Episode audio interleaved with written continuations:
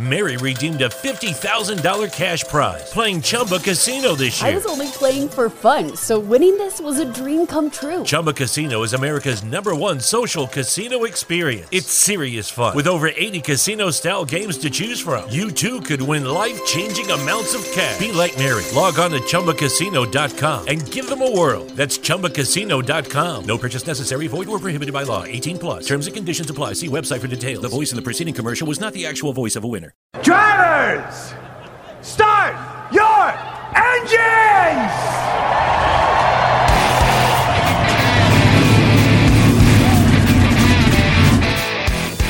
Hit the pace car! What for? Because you hit every other damn thing out there. I want you to be perfect. When I'm driving, I got a guy on the radio who talks to me. It's him. He talks to me.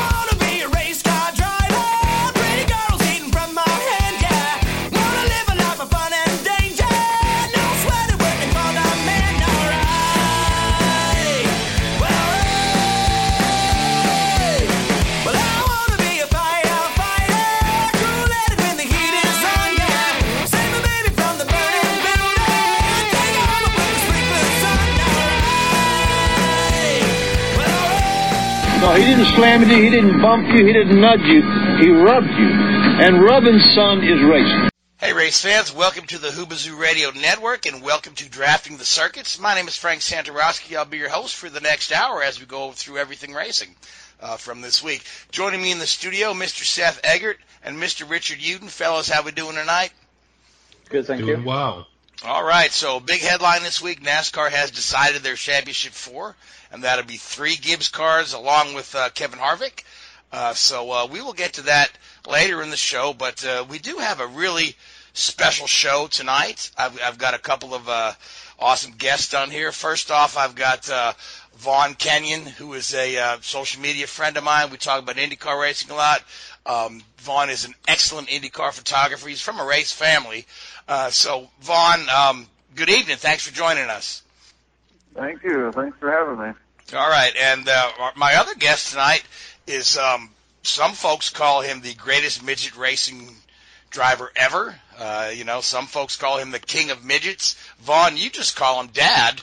But uh, you know, welcome to the show, Mel Kenyon, uh, the king of midgets, true legend of racing. Mel, so pleased to have you on the show tonight. It's jolly good to be with you all. Oh, thank you so much. Now, Mel, you've had a, a, a very uh, long life and a long career. I mean, you were still racing into your 70s. Um, and you've, uh, you know, you've probably forgotten more race wins than most guys would like to have. I think by the tally I was trying to figure up, you've got close to 400 feature wins. You've, you've got a, a handful of championships. You're in three different Hall of Fames. Um, and, and just, you know, widely recognized as number one, one of the early tough guys of racing and, um, just, just a fantastic guy that was hard to beat on the track. But, but what I want to ask you in, in your long career, is that, is there one particular phase of your career, uh, that stands out as, as more enjoyable than the rest or, or has it just been fantastic the whole time? Well, it's been pretty fantastic all the way, except for the fact that uh, anytime you can win one of those hot dog races like Turkey Night, it's always good at, at Agajanian's place. And uh, actually, uh, to be inducted into the International Hall of Fame and the National Hall of Fame in the same year is pretty fantastic. Yeah, that's some good stuff. Now, Vaughn, um, a lot of uh, guys that are from racing families, sometimes they haven't had the opportunity to see, um, you know, their their father compete. Um, and I know, Vaughn, you're just a little bit younger than I am, uh, which means that you missed out on like the some of Mel's career, but at the same time, he kept driving until he was in his 70s. So, what was it like growing up in in the racing family and being at the racetrack all the time? And, and did you ever just want to say, "Pops, or, uh, when, when are you going to stop? Is you're getting old?" Uh, no, I never asked, never did ask that question, but uh, it it was it was fun growing up, going to the racetracks and seeing the different uh, countries and states that we visited to go to the races. We uh, we had an interesting kind of a unique childhood, I guess. Um, uh, it was good. I got to experience a lot of stuff that uh, other kids my age didn't get the experience. It was a nice time. Yeah, and it's it's led to your love of racing that you still hold today. Uh, you know, I see you're very very active on social media now. I, I see that you're a regular fixture at the Indy 500. I've seen some of your uh, some of your photographs, uh, some of your albums. Uh, really good stuff. Uh, so, how did you um you know come to this love of photography, and and where are you help, hoping to take this? We uh, my mom was a very artistic person, and her side of the family as well. And uh, she was she did oil painting and uh, sculptures, and uh, my side of the artistic coin was photography. I've always enjoyed that. Back before digital cameras, it wasn't uh, feasible with the film and the developing and all that stuff. But now with the digital cameras, uh, you know, the ability to edit on the computer and stuff like that. It's uh, it's really a fun hobby to have. I enjoy oh. photographing, no matter what we, what, whatever I'm watching or on vacation or whatever. I photograph about everything I go to anymore. Yeah, I've seen a lot of your stuff. It's really nice work. I saw that recently you'd um, post some stuff from the Cincinnati Zoo, which is one of my favorite places to hang out at. My daughter loves the zoo, so uh, I mean, looks oh, like yeah, it looks yeah. like you had a great time there. So um, now, Mel, I, I want to talk to you about safety in racing. Now, now you you drove during a very, very dangerous time, right? And there's been a lot of safety innovation that has came, uh, you know, along through the way. And it seemed like some of the latest things, like particularly this windscreen they want to put on the Indy cars, is, is drawing a bit of backlash from fans. And, and one of the arguments I hear from some of these fans who don't get in a car and drive it are that, the, you know, the drivers know the risks and they should handle the risks. Now, now, and they feel like today's drivers are soft. Now you're you're one of the tough guys. You you've survived some some you know heck of a crashes and and devastating injury uh, and continue to drive. So what I mean, what's your thought on you know today's drivers? And I mean, is it right for folks to say drivers know the risks, or do you feel like safety is important in the Well, actually, uh, drivers do know the risk, but then on the other hand, we've been involved with a lot of the up, uh, if you will, the innovations of safety equipment, like uh, with uh, my bonfire, of course, in a race car. Um, steering wheels didn't come off at that time, and so they couldn't get me out of the car. Now they all come off. So that was the first one, and then we had the first roll cage on a midget, and uh, one of the first ones at the Indianapolis Motor Speedway. And that was great too, except it slowed us down. We took the cage off and went eight mile an hour faster. so, uh, and, and then also too the helmet restraints. Uh, I tried to throw my head off at uh, at uh, Winchester, Indiana, the 150 mile hour sudden stop, and now they have helmet restraints. And so, um, and the devices, of course, to my fire suit at that time was a, was a 10 second suit, and I was in the fire for three minutes. So now, of course, suits last up to five minutes, and uh, you don't try to throw your heads off anymore like we used to. and yeah, steering wheels come off so you can get out of a race car quick, and it just kind of all developed after something happened to me, which is unfortunate yet fortunate. Yeah. Now, speaking of your, your injuries from from Langhorne, um, this you've you've earned the nickname Miraculous Mel. Uh, because your recovery was nothing short of miraculous, um, and I've noticed that you know over the years when we when we see a, a driver get injured, a lot of times they will beat that timetable of returning to the race. And I know that you you give a lot of credit to um, strong Christian belief and prayer, and I don't I don't discount that at all uh, because we all know that's very powerful. But uh, is there something different about the psyche of a race car driver? And because I, I find race car drivers to be tremendous athletes and and have tremendous uh, you know um, just mental powers. Uh, so uh, do you feel there's anything to that? Well, actually, uh, when I I was ready to die for the third time after I got burnt, 60% burnt, 40% third degree, and uh, and my wife, of course, uh, led me to the Lord. She says there was somebody that could help me, and uh, and so I turned what was left of my life over to the Lord and uh, asked Him to do with it what He wanted, not what I wanted. And I waddled out of that hospital in three months instead of nine months, and back in a race car in six months instead of and instead of in the hospital in a race car in six months back in Indy in eight months. So that's kind of fantastic when the doctor said I was going to be there nine months. So that was fantastic and, and a real miracle.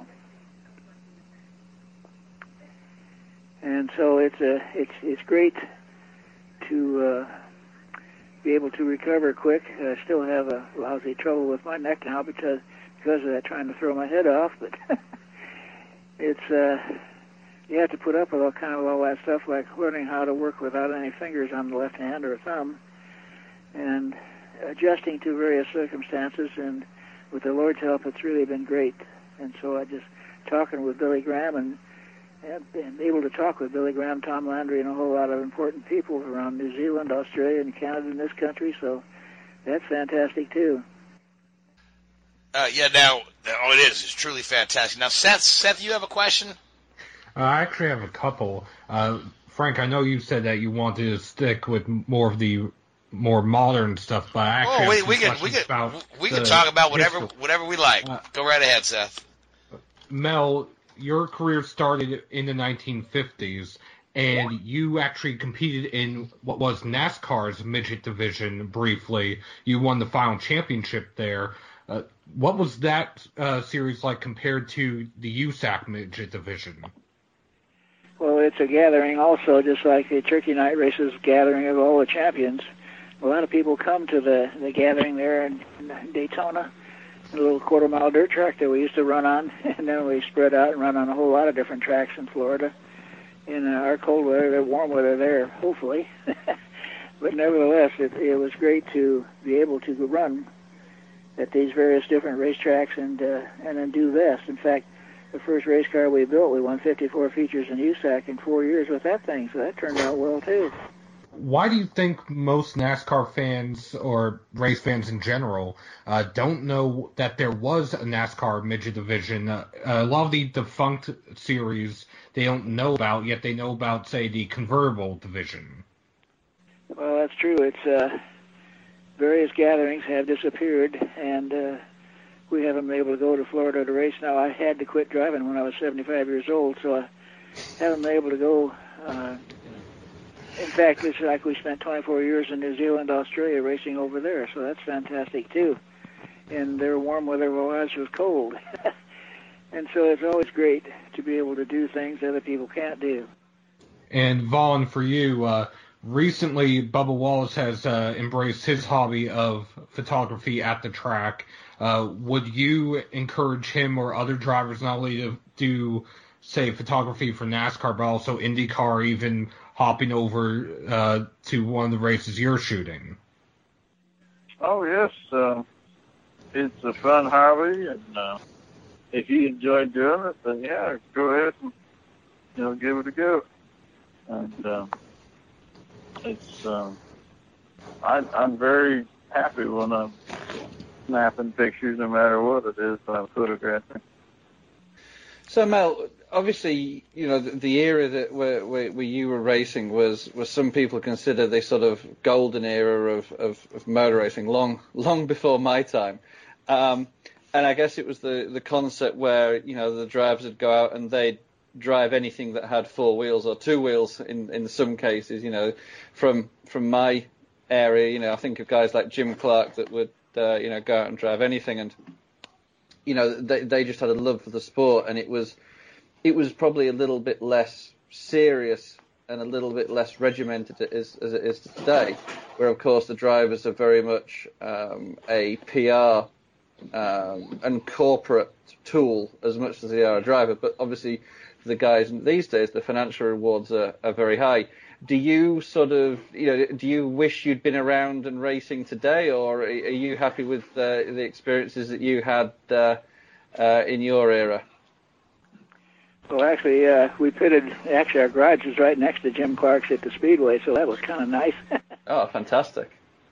And uh, it's uh, it was more fun then. Yeah. When you had to learn how to keep the car under you before ground effects and wings and so forth. Yep. And still do well. And so everything has been an, an assistance in going faster, if you will. We used to catch the race car every now and then and, and keep it under us and, and finish the race. And nowadays, if you uh, have to catch the race car, it's almost too late at the speedway. it's, so you're in the wall like we're going so fast through the corners nowadays that uh, it's hard to catch those things. You may catch a small wiggle, but boy, catching a race car when it jumps out is, is impossible. Now, I wanted to talk about, as long as we're talking about racing at the Indy 500, I've watched some old film of, of some of your races, both midget races and Indy 500, and I, I've noticed that you have a very different driving style. With the Lucky Land slots, you can get lucky just about anywhere.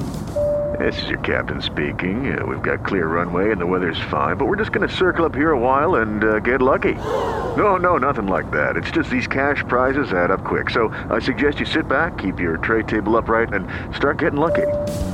Play for free at LuckyLandSlots.com. Are you feeling lucky? No purchase necessary. Void where prohibited by law. 18 plus terms and conditions apply. See website for details.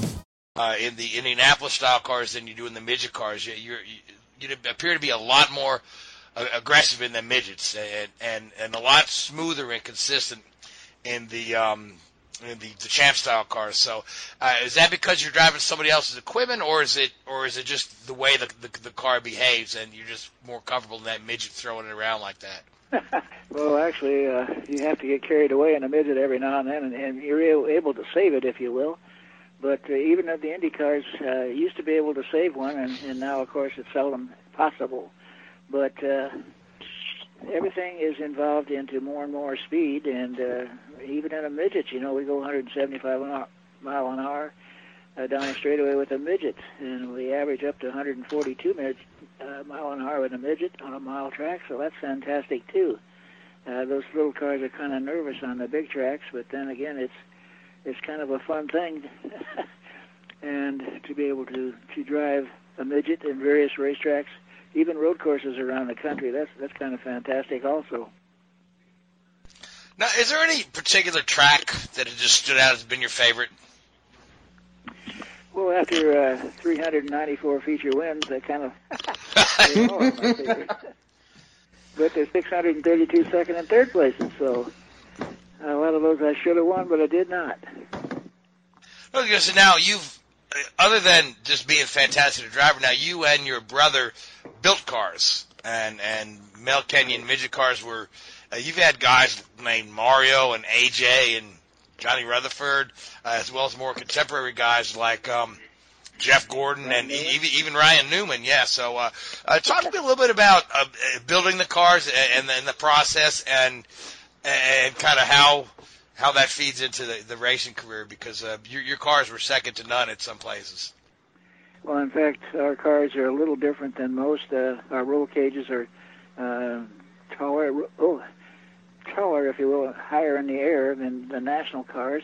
Our cockpits are longer than the most uh, race cars, and so even drivers up to 250 pounds can dr- climb into our midgets and still win the races. So and the big thing about our midgets now is they have a motor, uh, two, uh, 100 and, uh, 115 horsepower as a rule, and maybe 125 horsepower, and against you run against the 385 horsepower cars. But on certain racetracks, uh, like a Tony Stewart race at the Speedrome Indianapolis, uh, uh, 75 lapper, four of our minor horsepowered cars finished in the top 10 against all the national cars. So that's kind of fantastic too. They really go through the corners quickly. Yeah, that's good stuff. Now, now my good friend Gray Warren, who's uh, grown up in racing and worked in NASCAR for years, has joined us on the call here. And Gray, you've got a question for Mel or Vaughn? Yeah, yeah, Mel. Honored to talk with you tonight. Um, yeah, just you know, back in back in your time, uh, you and your peers um, started and ran midgets and ran champ cars, and it was all kind of building up to uh, getting to run uh, uh, USAC, run the run the Indy 500, and run the Indy, Indy style cars. Today's it seems that, and that was kind of the road to Indy back then. It seems that has changed today with today's drivers. That that that entrance into IndyCar racing has, has somewhat changed, and it's not as traditional as it was with guys coming up through the midget and and uh, and, and dirt car ranks. They're, these guys are coming from more uh, uh, of a more of a road course uh, background. What's what's your feeling on, on that and, and how how it's changed over the years? Well, actually, um, you had to be more of a uh, not only know your race car, know what to change when you came in, and which I always had to do. I set the cars up all the way from the go karts through the Indy cars, and uh, and so you came in and you knew what to change. Now you have to talk to the kids, if you will, and get an idea of what's happening, and and maybe they don't really know what to tell you, and so you have to kind of visualize. And 98% of the time it's right, but I can't always adjust it on Mhm. the right path. But again, it's uh, because it's gotten so uh, fantastic uh, with the speed and, and not only in NASCAR but Indy cars and midgets too, for that matter. But uh, it's how quick you can get around the four corners and back to the start-finish line almost everywhere, except uh, it's not as much fun as it used to be. Back before we had all the wings and ground effects, it was more fun, if you will. Mm-hmm. And uh, the, the midget drivers, if you will, had a chance to to gain a stature in the, the bigger equipment. Nowadays, it's uh, how heavy your pocketbook is. Yeah, yeah, that's whether true. You can bring a sponsor. Let me let me ask you this too. But uh, a lot of your contemporaries uh, from back in the day, Foyt, uh, uh, uh, Andretti, McCluskey, the Unsers, all those guys uh, that that came up in the in, you guys raced week in and week out. A lot of those guys made forays into stock cars. Of course, USAC had a thriving stock car division uh, back in those days. Did you ever get the itch to, to, to jump in one of the taxi cabs and, and run? Yeah, I did over in Australia actually. Uh, I had a chance to drive a late model over there, and uh, I thought I watched him go, and I thought sure he had fast steering in there, and I climbed into his race car, and I could go as fast as he could, but I had to hang on to my left hand on that pin and Mhm. steer that way, and I could never drive a hundred laps that way. and so I had to uh, back out, and I climbed into a modified. Now we won everything in the modifieds uh, from the U.S. over there in Australia. So Mm-hmm. it's uh, it's it's to the point. If you can shuffle the steering wheel in your hands, which I cannot do, uh, I'm limited to what I can drive. And, and the, the late Mhm. models, you have to be able to shuffle the steering wheel in order to catch the darn things, and so I Right. can't do that. Question, just question for you for you both here, both um, uh, Vaughn and Mel, and this is just on, on the, the state of racing today. Now you've, uh, the, like I said, now now now Vaughn, you're just a little younger than me, and and Mel, you've been in racing, uh, you know, since the 40s. So, uh, you know, a lot of folks just say like auto racing is on a decline, de- attendance is down. Um, but but at the same time, I think there's really good product out there. But what are what are your thoughts on the state of racing today, all the way from you know from the grassroots midgets all the way up to the major series? And whichever you guys want to go first, go ahead, jump in. Well, actually, I I think you're right. Uh, there's very not as much interest. It used to be a guy wanted to drive a race car and he wa- was willing to jump into almost anything to get the experience. And uh, nowadays, uh, there's not as much interest. In fact, a lot of you can start when I'm midgets now, full midget, if you will, at 12 years old. I had to wait till I was 21, and uh, now the kids get out of the race car, if you will, take out their cell phones, sit down, and play with their phones for a while. Oh, it's time to get back in.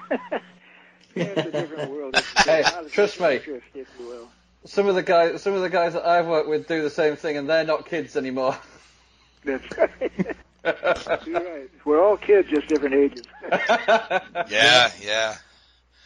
Now, now, Vaughn, Vaughn, you have thoughts on the state of racing today? Um, yes, we. Uh, I I don't go to the small tracks anymore, but uh, I watch all the NASCAR and IndyCar, Formula One on TV. And, uh, I thought it was interesting that uh, Formula One race at Texas had a a record crowd, and the one at, in Texas for NASCAR had a very um, small crowd. So I, I think Formula, One and uh, IndyCars are on the upswing right now. Uh, I think NASCAR's still struggling a little bit. And uh, as far as the windscreen on the IndyCar is, I I like that better than the uh, Halo on Formula One. I think that windscreen will be uh, a good addition for next year and beyond. You know, I, I, I, I think the driver's helmet in Formula One anymore. All you see is the car and the halo. Very true. Yeah. you know we talk about t- talk about how how it's declined a little bit, but I still think that uh, you know, of course, the big series are that are on TV a lot or uh, are suffering some, but uh, but a lot of the small tracks, places like uh, in our area, Bowman Gray Stadium that has weekly shows, they they sell out every week. Places like Eldora uh, in Midwest, they still have good, terrific crowds. Knoxville, places like that. Uh, these these weekly short track shows are are still much in demand and well attended. Actually, I think you're right. It's uh, certain small tracks like Anderson Speedway for the Little 500. You know, they pack that place, but they pack the place for the bus races too. mm-hmm. Yep. And so it's really uh, what in, enter enter what enters the, the people have to be interested in going to see that. There's so much to do nowadays, and so much things to watch and do yourself, and so you have to really pick and choose where you're going to spend your money. Yeah, a lot of competition for that entertainment dollar for sure. Very sure. Now, Mel, what are your thoughts on? Uh, because we're talking about, uh, you know, the the future of not only the future of racing, the future of, of the automobile industry. So we're, we're you know we're we see more and more hybrid technology. Uh, Formula E, uh, electric cars has a thriving series. Is um, uh, you know that that, that almost like uh, you know does away with the roots of the you know the gasoline powered engine. But uh, do, do you see a, a real future in, in in electric racing or hybrid racing as it applies to the automotive industry? Well, that is another world completely different than what we're used to, and so it's honestly hard to say. How long is your battery life? yeah. so it's, so it's going to be as to how long the events are and and uh, how competitive they're going to be because uh, again, battery cars are a heavy version of, a, of an automobile, and so it's it's really difficult to say what value that's going to have and the interest that it'll have. Uh, it's, uh, everything has their own following, if you will, and so if there's some interest generated for the electric cars, I imagine they will put on a good show. Something to be said for a finely tuned uh, internal combustion engine, though. The sound of it. The electric cars are quiet. Yeah. I think it kind of takes away takes a little bit away from it. I was really happy when they put mufflers on midgets. Uh, a lot of tracks require uh, a decibel reading now of 100, maybe 110 and uh, I like it because you can actually hear other cars coming, and instead of just listening to yourself, you can other hear other race cars, but they're getting close to you and wanting to pass you, and so you can actually change your style maybe to keep that from happening. That's pretty. That's interesting. That's interesting. Yeah. Okay. On top of that, my my ears and hearing, if you will, are still as good as I was when I was a young kid because helmets and earphones have kept the noise away, and so uh, my brother in the infield, he's hard of hearing now because of that fact, because uh, he listens to all the noise. Now, Mel, you're you're still active building race cars, and and um, you still get to the track a lot. I know I know I see you at Indy every year uh, uh, on Legends Day, um, but are, do you still stay pretty busy um, week after week at the racetrack? We work on race cars, and we take care of ten cars, if you will, and we still haul fives. Uh, we haul for owners whose kids drive their race cars and so forth, so we get paid that way double, if you will. And uh, uh, it's uh, interesting in the fact that our cars put on a really good show, but again, we used to have as many as uh, 16, 18 cars, and now we're down to 10 and 12 cars, and that that's terrible. That, they put on a good show, but that sure be nice to have 16 cars again to race uh, against people. And so, uh, racing today, we put on a good show, and that's what the people want to see. But again, they got to have cars out there to run. So it's getting the people interested. We just sold a race car, and we have a couple people interested, and hopefully those couple people will buy race cars also. But we I'm trade and repair cars nowadays instead of little new ones. Do you guys do you guys uh, currently take cars to like the big shows, like the Chili Bowl and things like that? Uh, now, with our engines, of course, uh, 125 horse just doesn't make it down there. Um, Mm-hmm. it's it's hard. The race car is a race car, but we still got to have a power plant Right, exactly. capable of getting it to the front. And uh, sixty-five thousand dollars for a Toyota motor is just out of sight. In fact, that's Phew. just about killed midget Wow. racing. 385 horse is nice, but again, uh, my Gaerte at, at 365 still wins on the short tracks and so forth, but it's no good at all against the horsepower on the big race tracks. Right, I got you. Yep. Everything's in cubic cubic dollars now. Oh boy, is it ever! I'm gonna get, I'm gonna ask you to put on your talent evaluator hat, and we've had several guys that have uh, that have come from the midget ranks and have have Right. come up and gone into NASCAR, which is you know where where my background is. Uh, tell us tell us how you feel about uh, guys like uh, uh, Kyle Larson and uh, and Christopher Bell and, and, and guys like that who have who've come up through the midgets and things and and have made it made it into the stock car ranks and have, have been pretty successful. Actually, those guys are fantastic in everything they climb into, whether it's midget sprint cars or NASCAR, if you will. Um, it's nice to be so versatile, like Foyt and Andretti and uh, Unsers. Uh, they were able to do the same thing, but uh, uh, you got to have a name that is well that sells well, if you will, Mm-hmm. to the to the public, and uh, or you got to have if you can bring a fantastic sponsor to you to any show, you just about have a good ride. Yeah. But that sponsor has to be able to stay with you for a while, and sometimes We- that's difficult. You, you know, of course, obviously you ran, you, you've run, or a master of dirt, no, no doubt, and, and, and run a bunch, run a bunch of dirt tracks with, throughout your career. We had Mario Andretti as a guest on our show oh, a couple of years ago, and we were talking about you know his his experience in racing, and he, he was talking. You know, we asked him how how he was so good in the rain when he ran the Formula One cars, and he said it all went back to his dirt track roots and learning his car control on dirt. Uh, all that translated when he got in a Formula One car and was able to uh, to to uh, be so good in the rain. Uh, tell us how, tell, tell us a little bit, you know, about that. Speak to speak to that some. Well, actually, that's true. Uh, we've had, I think, eight people from that started out in the midgets that ended up in NASCAR. But again, some of those folks have gone back to open wheel stuff too. Sponsorship is the is a big thing again, and uh, to be very versatile in various ranks of racing, whether it's open wheel or or NASCAR or stock cars, if you will. It's just a, a fantastic opportunity for the drivers. Uh, and you really have to push that envelope if you want to be good at anything that you do. Uh, when we ran 90 races a year just in the midgets, that was fantastic. and uh, now we're USAC is down to about 13 races now in dirt only, no pavement. And so we're the only group that still runs dirt and pavement with our learner cars, if you will, Mhm. Kenyon cars. And it's it's fantastic to be able to uh, give the drivers the opportunity, like Spencer Bayston, for instance, uh, won 16 features for us one year. We only had 20 races, but he won 16 of them. Wow. Dirt and pavement. so that's fantastic. Where the average person wins just four or five races a year, well, he won 16. That's fantastic. Chris Windom was another good one too. Mm-hmm. And it's it's just hard to say what a driver's capable of and what he wants to do. And uh, we're having trouble with the kids in the spring and the fall. Of course, they're still in school, and so their parents don't want to pull them out too often.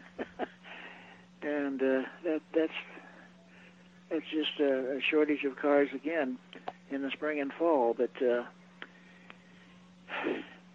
racing has to be something you really want to do in order to become good at. Mhm. So it's a it's an avenue which isn't uh, wanted as much as it used to be. Uh, Carl Larson, he's he's another just fantastic driver. He drives everything hard and does well, uh, whether it's a heavy stock car or, or a sprint car, and occasional midgets, uh, Chili Bowl, for instance. It's just a fantastic uh, having 360 cars show up for a 28 spot. Wow. That's, Yeah. that's unreal. Mhm. We used to do the same thing in, in USAC, like, like Terre Haute, when 140 cars showed up. Yeah. And uh, I was uh, 60th out to qualify, and and stuck it out in the weeds. Ended up second quick, so that turned out good. but uh, it's fun to uh, to be able to do that. Led the race for 80 some laps, then broke an oil pump shaft, so I didn't finish. But it's uh, Dave Darland and I are the only two drivers that have been able to win Turkey Night on dirt and pavement, so that's fantastic too. You know, and, and I remember as a kid those big races at Terre Haute, you know, and, and getting the publicity they used to get. And like you said, you had so many cars there. It was kind of like what the Knoxville in that time was kind of like what the Knoxville Nationals are uh, in, in this in this day and time and stuff. Because that was one of the big one of the big shows, and and uh, of course, you know, USAC ran everything on on Terre Haute. They ran the stock cars, they ran the champ cars, the midgets, and and and, uh, and, and the sprints. So yeah, that those were those were big. Let me ask you: Is Terre Haute still in still in operation? Yeah, but they run at night now. In fact, I ran the last daytime race there, and uh, uh, and again ended up really well, except for the fact I didn't finish. But uh, they run at night there now, and so the racetrack stays with them because you're not allowed to put a lot of stuff on the dirt anymore to keep it Mm-hmm. moist, if you will. And so everybody is trying to keep the tires on the cars. In fact, the first time at the Chili Bowl, we just were barely able to keep tires on the car. And so we went there with harder tires the next year, and they changed the dirt to talcum powder dirt, and I needed softer tires. Mm-hmm. so one never knows. Nowadays, uh, World Outlaw cars, they they kind of end up on hard slick tracks that take rubber, and once they take rubber, then everybody goes faster. And uh, And you don't, yeah, the cars don't don't slip and slide like they used to. They more keep they, they more or less keep them straight on those tracks where it gets really hard and they lay down rubber, and that's the Yep. that's really the fastest way around when they when they just keep the wheels straight and not not not hanging the back end out like they do on some of these tracks because really you don't you don't want to get up in the cushion. You want to stay stay in the groove as it were. yeah, you got to stay where the rubber is, and you start driving it more like pavement. Yep. And Yep. you don't you don't get sideways too often because you just slip backwards. Yep. That's right. Yep. Now, uh, Vaughn, I know you're still with us. Now, I, I know you, you, um, your brother Bryce has driven some midget, um, midget races as well. Have you ever hopped in a race car and driven one, or was that? well, we, uh, my brother and I had a go kart back in the early '90s. We took turns driving that, but um, I I ran out of money and it, I didn't really have the burning pa- passion to drive either. So when I ran out of money, I never did get back into driving. My brother raced for years more, but I don't believe he races anymore uh, nowadays. Well, he'd love to, but he can't get insurance now with the family in New Zealand. it's uh, he could get he got the car and and the uh, sponsorship and so forth, and he he couldn't get life insurance, so makes a difference. I imagine it does. Yeah, yeah. So I've got one, one, one question, one final question from me here. Uh, you know, obviously you mentioned all of your, you know, nearly 400 wins. Uh, you know, and I, I dread to think how many uh, how many races you entered total. But is there is there one race that stands out as the sort of the one that got away that you think you, you could have and should have won, and even today it's just that little bit of frustration for you? Well, at the Chili Bowl, again, I ran second my first race there. I should have won it, but uh, keeping tires on that night was the big important thing. And and uh, the, oh, there's so many races I should have won. Like at the Speedrome Indianapolis, I led for for uh, 46 laps out of 50, I believe, got the white flag, and we did it and did it. And the young 16-year-old blasted me in the butt right out of the way. Kids. I got it caught up and, and almost passed him in three and four on the last lap, but not quite. So another one I should have won, but didn't. Well, I tell you what, you you you've had a tremendous career. Uh, what seven seven uh, USAC midget championships and count, countless wins, and uh, I tell you, and, and and inducted into the International Motorsports Hall of Fame. So uh, you know you've you've uh, you've pretty much done it all and seen it all. Yeah, that's very true. In fact, it's nine different Hall of Fames, but a lot of them are fan club Hall of Fames.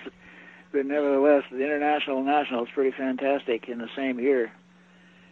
Uh, I got to sit with a lot of important people at those banquets.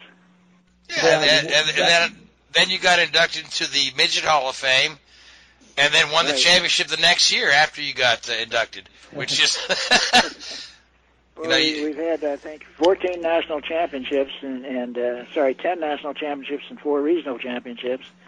But uh, again, it's uh, winning the races is uh, kind of more important. It makes the most money, and uh, Yep. it's uh, it's fun to run anywhere and everywhere and still have a good time. Yep, that's and that's why you go to the track each week. You know, the champ, like you said, championships are nice, but that's a cumulative effort. But when you go to the racetrack every every week, the name of the game is to win the race. So yeah, that's, That's great. And I tell you what, you've had a you've had a terrific career career, and all those honors and accolades are well deserved. Well, we just try hard, and uh, and sometimes it doesn't work, but most of the time it does. And so that's all we can do is thank the Lord for all of our blessings. There you go. Yeah, certainly. Yeah. And, and speaking of thanking, I want to thank you guys for coming on the show. I want to thank you, Vaughn, um, for um, for you know helping set this up with your dad, and I want to thank you, Mel, for coming on and, and talking to us. So, uh, I mean, with that being said, uh, you guys got any any final thoughts before we before we let you go and continue with your day? I appreciate you asking me to come on too. I've never had the opportunity to do something like this before, and it's been fun. Well, I'm glad, I'm glad you enjoyed it, Vaughn. Yeah, I always enjoy uh, always enjoy your your photography and your um, your social media posts. So. Thank you. It's just fantastic being able to talk with all you guys, and uh, I know you guys are really uh, up on your end of the world also. And all we can say is, "Good day, mate. Have a jolly good time." there you go. Well, thank you, Mel. It's been an honor and a privilege to have you on our show tonight. We've really enjoyed it.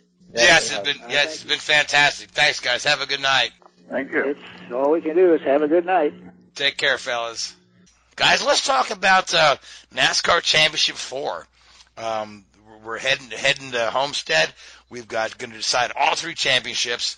Um, the the top guys in the in the NASCAR series are going to be three Gibbs cars, which is going to be Kyle, Denny Hamlin, the other guy, and Kevin Harvick. Truex.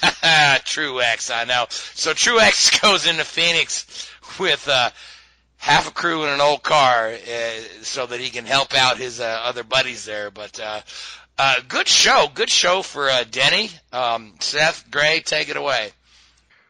Well, it was Denny's race to lose, essentially. Uh, he dominated that race, although Logano, for a while, looked like he might have been in instead of Kyle Busch, at least until the final stage of first round pit stops. Whatever air pressure change they made on Logano's car absolutely destroyed the handling of his car. He went from running in the top three to uh, going a lap down, to having to take a wave around on, under the final yellow to get back on the lead lap, and just missed getting into the final four, the championship four, by seven points. So we're guaranteed to not have a repeat, or at least a back-to-back champion. Right. So do you so do you buy the conspiracy theory that Kyle didn't challenge Denny because uh, Denny first, Kyle second gets two Gibbs cars in. Kyle first, Denny second gets Logano in. God no, because uh, the two drivers that took two tires were Hamlin and Blaney. They restarted first and second. They finished first and third. If uh, four tires were that good, Blaney would have been probably uh, tenth, if not worse. So it's just a matter of tires didn't mean as much as they realized.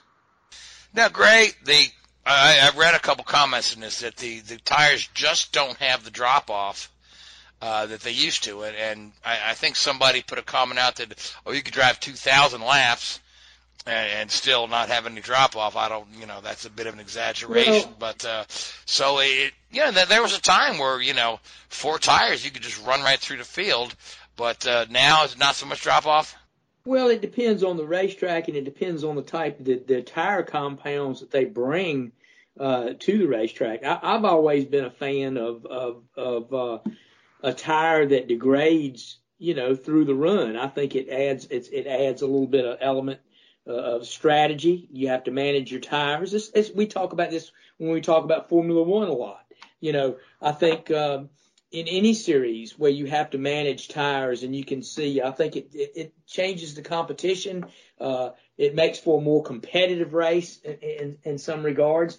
But, you know, it, it's just, um, with, with differing packages, aerodynamic packages that, uh, that NASCAR works with and changes it, it, it puts a, uh, puts a load on these tire companies and they have to continually develop tires, uh, you know, from year to year to uh, to be able to work with the packages that uh, they're they're showing up with and what what NASCAR is, is wanting to use. So you know it, it'll be different at different places. Some tracks are like say Darlington, where the uh, the the aggregate that they pave the racetrack with is very abrasive, and uh, no matter what you do, you're always going to have uh, you know tire wear is going to be an issue. But other tracks, uh, they can pretty much dial them in and, and, and they bring a tire that's very complementary uh, to the racing surface and, and they don't fall off a lot. And sometimes you can get two tires and it, you really don't see that see that drop off. I do, you know, when you talk about that race, I do know there was some concern in the in the announcers booth about Denny getting two tires uh, when when his uh, competition got four, and they kind of thought he might be a little bit of a sitting duck, but uh, he proved them wrong and was able to get a good restart. And I think again, um, you know, he, he, he chose the right line and, and even on a mile track, downforce and, and the way these cars are, are trimmed out does make a difference. And you get in clean air, uh, it's an advantage. And I think that's what, uh, that's what Denny was able to do. He just ensured his, his track position by getting two tires and was able to, to jump to the, jump to the lead and, uh, and maintain it in clean air. Speaking of packages, uh, there was a little few rumblings this weekend that NASCAR next year might at least tweak the package on the short tracks and the road courses, in part as a response to the quality of racing this year at the short tracks and the road courses. Uh, in part as well, where it's essentially a lame duck season for this car. And one other uh, thing I do want to mention, NASCAR originally wanted two different aero packages, one for the short tracks and road courses, which was the 2018 package, and the new current package on the intermediate tracks and super speedways. That plan, from my understanding, was nixed by several teams in the industry because they were complaining about the amount of costs when they're trying to save money. Richard, do you have some comments on this? No. uh, okay, I'll, I'll just throw throw in my two cents. I, I thought that the racing on the both the short tracks and the road courses were pretty good this year. I, I enjoyed I enjoyed the short tracks and the road courses. So I mean, Seth, what are they trying to spice up? It's not exactly they're, they're trying to spice anything up. The problem is, at least on the short tracks and the road courses, the road courses especially, uh, the leader is able to use the clean air so well that it's extre- not just hard to pass, but extremely difficult to pass. Uh, the two road courses, for example, had zero green flag uh, lead changes, which, at least in recent years, is unusual. That being said, there are other things as well in the difficulty to pass, not just in, at the front of the field, but mid pack, especially at a track like Martinsville or Richmond, while say Bristol with the VHT, uh, the traction compound, alleviates some, if not all, of those problems. So it's essentially a uh, issue depending on which uh, short track or which road course we're talking about. That being said, let's uh, talk a little bit about this penalty to uh, Bubba Wallace that came through from the last race. That well, uh, the, the intentional spin and the keep your should have kept your mouth shut. he essentially uh, Saturday night he uh, spoke to NASCAR on NBC's Dustin Long and had essentially mentioned that yeah, he did on purpose because he's racing for himself. He's not racing for Chevrolet. He's not racing for Kyle Larson. He's not racing for any of the other playoff drivers. He's racing for Bubba Wallace. And his one comment was, until NASCAR does something, he'll do it again. the next morning, NASCAR NASCAR did something. But yes, they penalized him 50 driver points and $50,000. It does not affect the team, but it affects him specifically. So, uh, essentially, Petty, uh, Richard Petty Motorsports is unaffected, uh, which for a team of that size is actually a good thing. So it doesn't affect them in owner points. And the reason why I'm specifically stating that is uh, cars that are in the top 20 in owner points, granted, Petty is not there, but cars that are in the top 20 in, in owner points are guaranteed to be in the rotation for Goodyear tire testing for the next season. Right now, the last car in that position is the number 37 from JTG Daugherty Racing. Uh, I believe Petty is on the edge of the top 25, which if they're able to get to 25th, that would guarantee them at least one uh, Goodyear tire test invite at some point in the year, but they wouldn't be in the rotation for all of them. Couple of driver changes that were announced earlier today.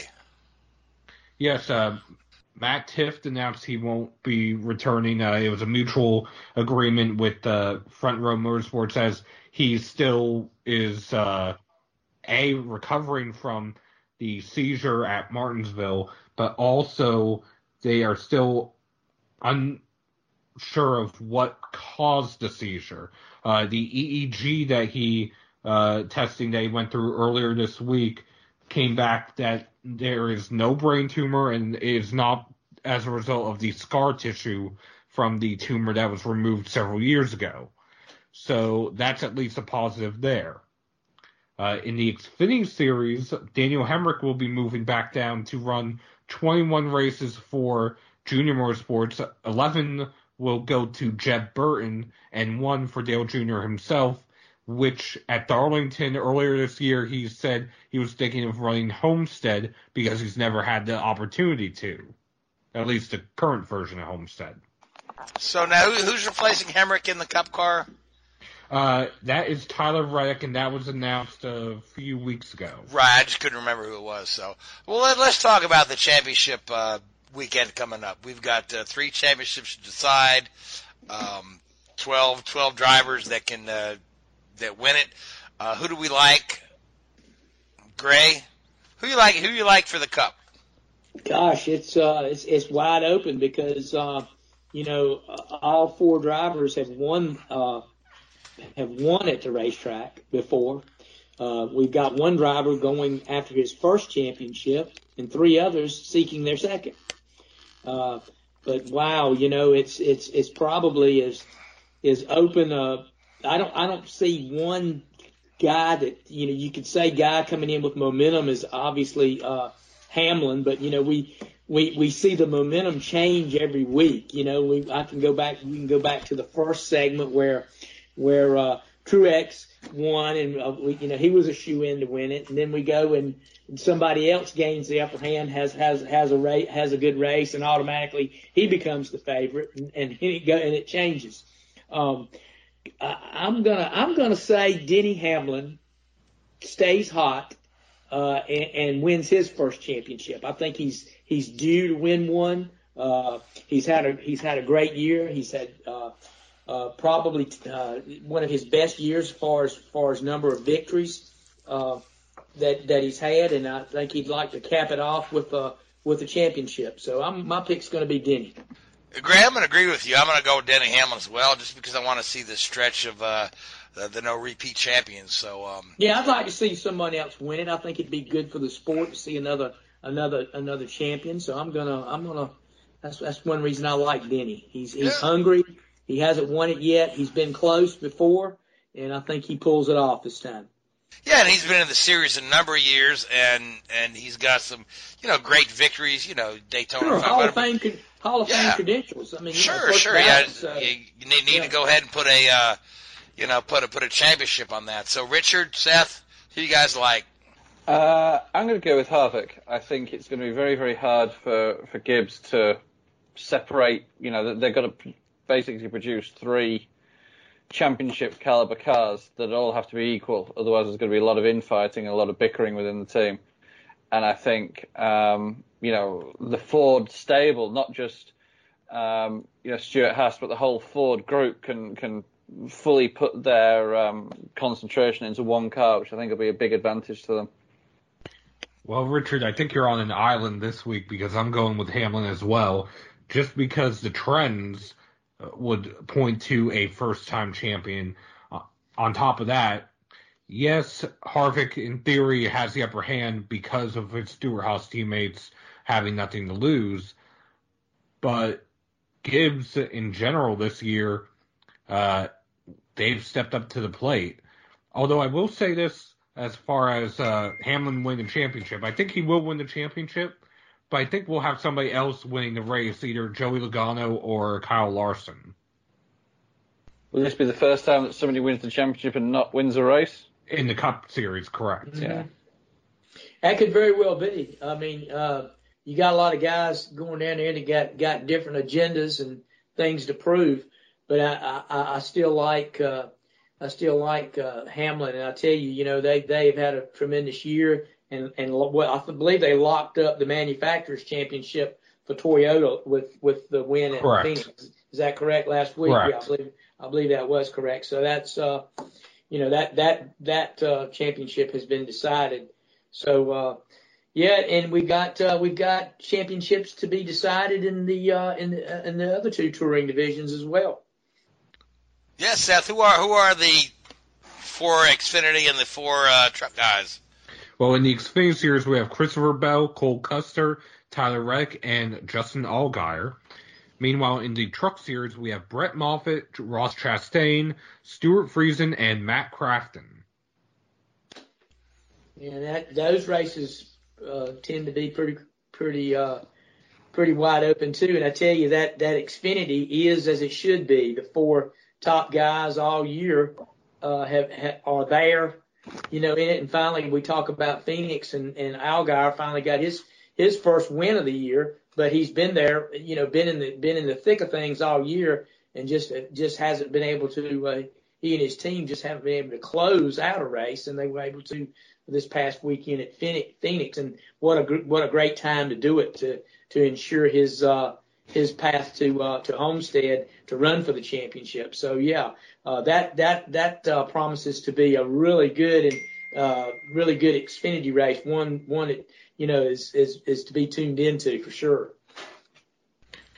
Agreed. Uh, last year, uh, Allgaier seemed to have it locked up until he had a tire issue late, handing the championship to Tyler Reddick, which coincidentally the year before his teammate, the same thing happened to Elliott Sadler uh, after running with Ryan Preece, giving the championship to another junior motorsports driver, William Byron.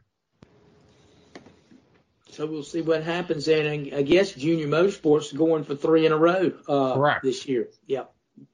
So that's that, that that's going to be an interesting race on uh, on Saturday evening or Saturday late Saturday afternoon, and of course the truck race. And, and Seth, you can you you follow that that series closer than the rest of us. You can kind of give us a little preview of that. Well, for the truck series, we have two defending champions and two possible first time champions. Brett Moffitt, who won last year with Hattori Racing, the underfunded team, is back this time with GMS Racing, one of the powerhouse teams. Matt Crafton, who is still winless, could become just the second winless champion in NASCAR history after uh, Austin Dillon in 2013 in the Xfinity Series. Ross Chastain, uh, Ross Chastain, who uh, changed points mid-season, and Stewart Friesen, the dirt ringer who turned NASCAR driver, who won at Phoenix and is possibly on the verge of his first championship. Yep, something to look forward to on Friday evening. All right. So, and then the other thing we've got coming up this weekend is uh, Formula One cars are in Brazil. Uh, Richard, you have about zero time to tell us about it, so go ahead. Uh, yeah, a bit of a bit of a dead rubber this weekend. Um, you know, even Toto is not going to the race. Uh, he's he's back in the UK, concentrating on bigger bigger things for uh, the Mercedes team. So uh, you know, a bit of an end of end of school term sort of uh, feel to it. You know, the drivers are a little bit more relaxed, maybe. Um, uh, it should be a good race. You know, Interlagos is one of those old-fashioned tracks even though it's not the uh, the grand track that it used to be in the 60s and 70s, but it's still a, still a great place to go racing improved greatly over the last few years. Uh, you know, there was back in the day teams used to have to sit there on generators as power to keep cutting out and all that sort of stuff. But uh, it'd be good to go back there. Good race, good crowd, great atmosphere, and uh, yeah, shame there's nothing on the line here because it's uh, it's it's a really really good race to go to. Right, that, that'll be fun to watch too. But uh, with that being said, we're out of time, so I want to thank you, Gray, and Seth, and Richard. And I want to thank Mel Kenyon and Vaughn Kenyon for coming on the show tonight. I want to thank the Hoobazoo Radio Network and uh, iHeartRadio and all those other folks that that uh, host us. And I want to thank you folks that listen to us week in and week out. Um, till next week. Good night.